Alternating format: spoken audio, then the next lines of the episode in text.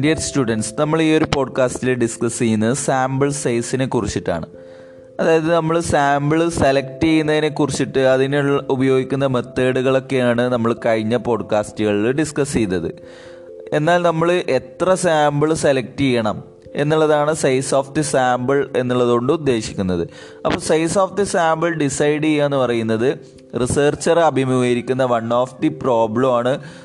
അതുപോലെ തന്നെ ഒരു difficult ടാസ്ക്കുമാണ് okay if sample is larger than what is required it will increase cost and time of the researcher നമുക്ക് ആവശ്യമുള്ളതിനേക്കാൾ വലിയൊരു sample സൈസാണ് നമ്മൾ സെലക്ട് ചെയ്തതെങ്കിൽ അത് റിസർച്ചറെ സംബന്ധിച്ചിടത്തോളം അവരുടെ ടൈമും അതുപോലെ തന്നെ കോസ്റ്റൊക്കെ ഒരുപാട് ചിലവഴിക്കേണ്ടതായിട്ട് വരും.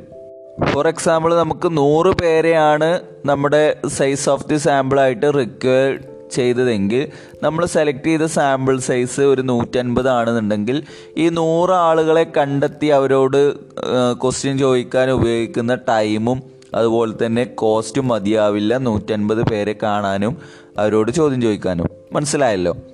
ദെൻ അതുപോലെ തന്നെ if a small sample is selected the result obtained may the relatively less accurate നമ്മൾ റിക്വയർ ചെയ്യുന്ന സാമ്പിൾ സൈസിനേക്കാൾ ചെറിയൊരു സാമ്പിളാണ് നമ്മൾ സെലക്ട് ചെയ്തതെങ്കിൽ അവിടെയും ഒരു പ്രശ്നമുണ്ട്.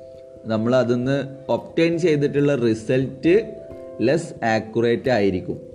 നമുക്ക് ഇന്ത്യയുടെ പോപ്പുലേഷൻ എടുത്തു നോക്കുക. ഇന്ത്യയുടെ പോപ്പുലേഷൻ നിങ്ങൾക്ക് എല്ലാവർക്കും അറിയാം അല്ലേ?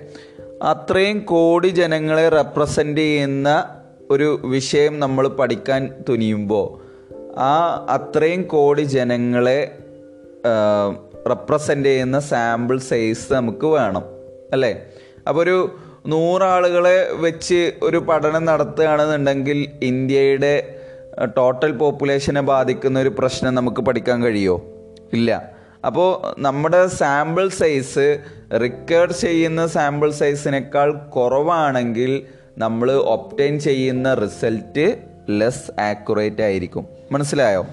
So the size of the sample may be optimum size optimum size ആയിരിക്കണം നമ്മുടെ സാമ്പിൾ സൈസ് ഒരുപാട് വലുതാവാനും പാടില്ല. എന്നാൽ നമ്മൾ റിക്വയർ ചെയ്യുന്നതിനേക്കാൾ ചെറുതാവാനും പാടില്ല. ഒപ്റ്റിമം സൈസ് ആയിരിക്കണം നമ്മുടെ sample size and optimum sample may be defined as the size of the sample which fulfil the requirement of the efficiency representativeness reliability and flexibility നമ്മൾ പ്രധാനമായിട്ടും ഈ ഒപ്റ്റിമം സൈസ് എന്നുള്ളതുകൊണ്ട് ഉദ്ദേശിക്കുന്നത് നമ്മുടെ റിസർച്ചറെ സംബന്ധിച്ചിടത്തോളം എഫിഷ്യൻസി റെപ്രസെന്റേറ്റീവ്നെസ് റിലയബിലിറ്റി ഫ്ലെക്സിബിലിറ്റി എന്നീ റിക്വയർമെന്റുകൾ ഫുൾഫിൽ ചെയ്യുന്നതാണ് ഒപ്റ്റിമം സൈസ് എന്ന് പറയുന്നത്.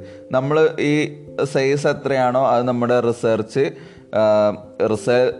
റിസൾട്ടിൽ എഫിഷ്യൻസി വേണം. റെപ്രസെന്റേറ്റീവ് ടോട്ടൽ പോപ്പുലേഷനെ റെപ്രസെന്റേറ്റീവ് ചെയ്യുന്ന ഒരു സാമ്പിൾ ആയിരിക്കണം റിലയബിൾ ആയിരിക്കണം ഫ്ലെക്സിബിലിറ്റി ഉള്ളതായിരിക്കണം. ഇതെല്ലാം ഫുൾഫിൽ ചെയ്യുന്ന ഒരു സൈസ് ഓഫ് ദി സാമ്പിളാണ് ഒപ്റ്റിമം സാമ്പിൾ സൈസ് എന്നുള്ളതുകൊണ്ട് ഉദ്ദേശിക്കുന്നത്.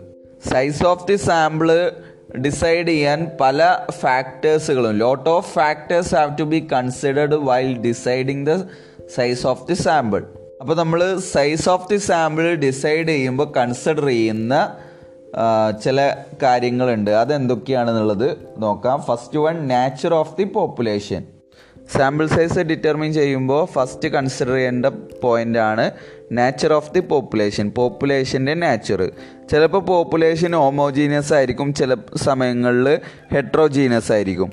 ഹോമോജീനിയസ് ക്യാരക്ടറിസ്റ്റിക്സ് ആണ് നമ്മുടെ സർവേ പോപ്പുലേഷനിലുള്ളത് എങ്കിൽ കുറച്ച് കേസുകൾ എടുത്തെങ്കിൽ എടുത്തെങ്കിൽ തന്നെ നമുക്ക് നമുക്ക് അതിന്റെ ആക്യുറേറ്റ് റിസൾട്ട് അല്ലെങ്കിൽ ബെറ്റർ റിസൾട്ട് ഡ്രോ ചെയ്യാനും കഴിയും. എന്നാൽ ഹെട്രോജീനിയസ് നാച്ചറാണ് പരസ്പര വിരുദ്ധമായിട്ടുള്ള ക്യാരക്ടറിസ്റ്റിക്സ് ഉള്ള ഒരു പോപ്പുലേഷനാണ് നമ്മുടെ മുമ്പിലെങ്കിൽ അവിടെ നമുക്ക് ഒരുപാട് കേസസുകൾ വേണ്ടിവരും നമുക്കൊരു റിലയബിൾ സാമ്പിൾ സൈസ് ആവണമെന്നുണ്ടെങ്കിൽ ഒരുപാട് സാമ്പിൾ സൈസ് വേണ്ടിവരും മറ്റൊരു കൺസിഡർ ചെയ്യേണ്ട പോയിന്റാണ് കോംപ്ലക്സിറ്റി ഓഫ് ടാബുലേഷൻ അപ്പോൾ size of the sample determine how the findings are grouped classified and tabulated നമ്മൾ എങ്ങനെയാണ് ഗ്രൂപ്പ് ചെയ്യുന്നത്? നമ്മൾ എങ്ങനെയാണ് ഫൈൻഡിങ്സുകൾ ഗ്രൂപ്പ് ചെയ്യുന്നത് ക്ലാസിഫൈ ചെയ്യുന്നത് ടാബുലേറ്റ് ചെയ്യുന്നത്? അതിന്റെ അടിസ്ഥാനത്തിലും സാമ്പിൾ സൈസ് വ്യത്യസ്തമാവാം. മറ്റൊരു പോയിന്റാണ് problem related with collection of data collection of data related ആയിട്ട് നമ്മളിപ്പോൾ ഡാറ്റ കളക്ട് ചെയ്യുന്ന സാഹചര്യങ്ങൾ പലതരത്തിലുള്ള പ്രധാനമായിട്ടും time and money available for research അതായത് കളക്ട് ഡാറ്റ കളക്ട് ചെയ്യുന്ന സമയത്ത് നമുക്ക് അവൈലബിൾ ആയിട്ടുള്ള സമയവും അതുപോലെ തന്നെ നമുക്ക് അവൈലബിൾ ആയിട്ടുള്ള പണവും സാമ്പിൾ സൈസിനെ ഡിറ്റർമിൻ ചെയ്യുന്നുണ്ട്. അതുപോലെ തന്നെ മെത്തേഡ് ഓഫ് ഡാറ്റ കളക്ഷൻ അതുപോലെ തന്നെ methodology selected for the purpose of research അതുപോലെ തന്നെ sampling type of sampling method തുടങ്ങിയിട്ടുള്ള ഒരുപാട് കാര്യങ്ങൾ ഈ size of the sample determine ചെയ്യുന്നതിൽ കൺസിഡർ ചെയ്യേണ്ട ചില പ്രധാനപ്പെട്ടിട്ടുള്ള പോയിന്റാണ് then four fourth one type of sampling നമ്മൾ റിസർച്ചിൽ അഡോപ്റ്റ് ചെയ്യുന്ന sampling method sample size determine ചെയ്യുന്ന ഒരു പ്രധാനപ്പെട്ടിട്ടുള്ള ഫാക്ടറാണ് അതായത് നമ്മൾ ക്ലസ്റ്റർ സാമ്പിളിങ് സ്ട്രാറ്റിഫൈഡ് സാമ്പിളിങ് അങ്ങനെ പല തരത്തിലുള്ള സാമ്പിളിങ് പറഞ്ഞല്ലോ. അപ്പോൾ സ്ട്രാറ്റിഫൈഡ് സാമ്പിളിംഗ് ആണ് നമ്മൾ അഡോപ്റ്റ് ചെയ്യുന്നതെങ്കിൽ smaller sample will be sufficient smaller sample ആണെങ്കിൽ തന്നെ അത് സഫിഷ്യന്റ് ആയിരിക്കും. ഓരോ സാമ്പിൾ മെത്തേഡിനനുസരിച്ചും സൈസ് ഓഫ് ദി സാമ്പിൾ വ്യത്യാസപ്പെടുന്നുണ്ട്. മറ്റൊന്നാണ് ബേസിക് ഇൻഫർമേഷൻ പോപ്പുലേഷനെ കുറിച്ചിട്ടുള്ള നമുക്ക് ചെറിയ അടിസ്ഥാന വിവരങ്ങൾ നമ്മുടെ size of the sample determine ചെയ്യുന്ന ഒരു ഫാക്ടറാണ് such information may be got through pilot study past survey experience of the expert അതായത് അത്തരം ഇൻഫർമേഷൻ നമുക്ക് പൈലറ്റ് സ്റ്റഡിയിൽ നിന്നോ പാസ്റ്റ് സർവേയിൽ നിന്നോ അതുപോലെ തന്നെ എക്സ്പേർട്ടിന്റെ എക്സ്പീരിയൻസ് എന്നൊക്കെയാണ് നമ്മൾ കളക്ട് ചെയ്യുന്നത്. അപ്പോൾ ആ ഒരു ഇപ്പോൾ നമ്മൾ ഡിറ്റർമിൻ ചെയ്യുന്ന അല്ലെങ്കിൽ ഡെസിഗ്നേറ്റഡ് സാമ്പിളിംഗ് എന്ന് പറയുന്ന സാമ്പിൾ യൂണിറ്റ് എന്ന് പറയുന്നത് ഒരു വ്യത്യസ്തമായിട്ടുള്ള ക്യാരക്ടറിസ്റ്റിക്സ് ഉള്ളതാണ് എങ്കിൽ എക്സ്പേർട്ടുകൾ പറയുകയാണ് അത് നമുക്ക് അധികമൊന്നും ഉണ്ടായിരിക്കില്ല അത്തരം ആളുകൾ എന്നൊക്കെ പറയുന്നതിനനുസരിച്ച്. അപ്പോൾ അതായത് നമ്മുടെ പോപ്പുലേഷനെ കുറിച്ചിട്ടുള്ള ചില അടിസ്ഥാന വിവരങ്ങൾ size of the sample determine ചെയ്യുന്ന ഫാക്ടറാണ് മറ്റൊന്നാണ് degree of accuracy required for the study നമുക്ക് എത്രത്തോളം ആക്യുറസി നമ്മുടെ പഠനത്തിന് വേണം? അതിനനുസരിച്ചും സാമ്പിൾ സൈസ് മാറാം. അതായത് സാമ്പിളിംഗ് എറേഴ്സ് ഓരോ സാമ്പിളിംഗ് മെത്തേഡിനും പലതരത്തിലുള്ള ആക്യുറസി ആയിരിക്കും ഉണ്ടാവുക. അപ്പോൾ നമ്മൾ എടുക്കുന്ന സാമ്പിൾ സൈസ് എന്ന് പറയുന്നത് ഈ ആക്യുറസിനെ ഡിപ്പെൻഡ് ചെയ്യുന്ന കാര്യമാണ്. അതുകൊണ്ട് തന്നെ നമുക്ക് എത്രത്തോളം റിസർച്ചർക്ക് എത്രത്തോളം സാമ്പിളിങ് എറർ ടോളറേറ്റ് ചെയ്യാൻ കഴിയും അതിനനുസരിച്ചുള്ള ഒരു സാമ്പിൾ സൈസ് ആയിരിക്കണം നമ്മൾ സെലക്ട് ചെയ്യേണ്ടത്. അതായത് ദാറ്റ് മീൻസ് എത്രത്തോളം ആക്യുറസി റിക്വയർ ആണ് അതിനനുസരിച്ചാണ് നമ്മൾ സാമ്പിൾ സൈസ് ഡിറ്റർമിൻ ചെയ്യുന്നത്. ഒരു റിസർച്ചർ മാക്സിമം ടോളറേറ്റ് ചെയ്യുന്ന ഒരു മാർജിൻ ഓഫ് എറർ എന്ന് പറയുന്നത് ഫൈവ് പെർസെന്റേജ് ആയിരിക്കും.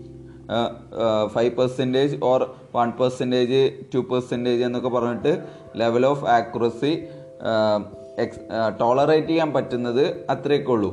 അപ്പോൾ തൊണ്ണൂറ്റിയഞ്ച് ശതമാനവും ഫൈവ് പെർസെന്റേജ് സാമ്പിളിംഗ് എറർ എന്ന് പറഞ്ഞു കഴിഞ്ഞാൽ തൊണ്ണൂറ്റഞ്ച് ശതമാനം നമുക്കത് ആക്യുറേറ്റ് ആയിരിക്കണം എന്നുള്ള ഒരു എന്താ പറയുക ആവശ്യത്തിന്റെ അടിസ്ഥാനത്തിലാണ് നമ്മൾ സാമ്പിൾ സൈസ് ഡിറ്റർമിൻ ചെയ്യുന്നത്.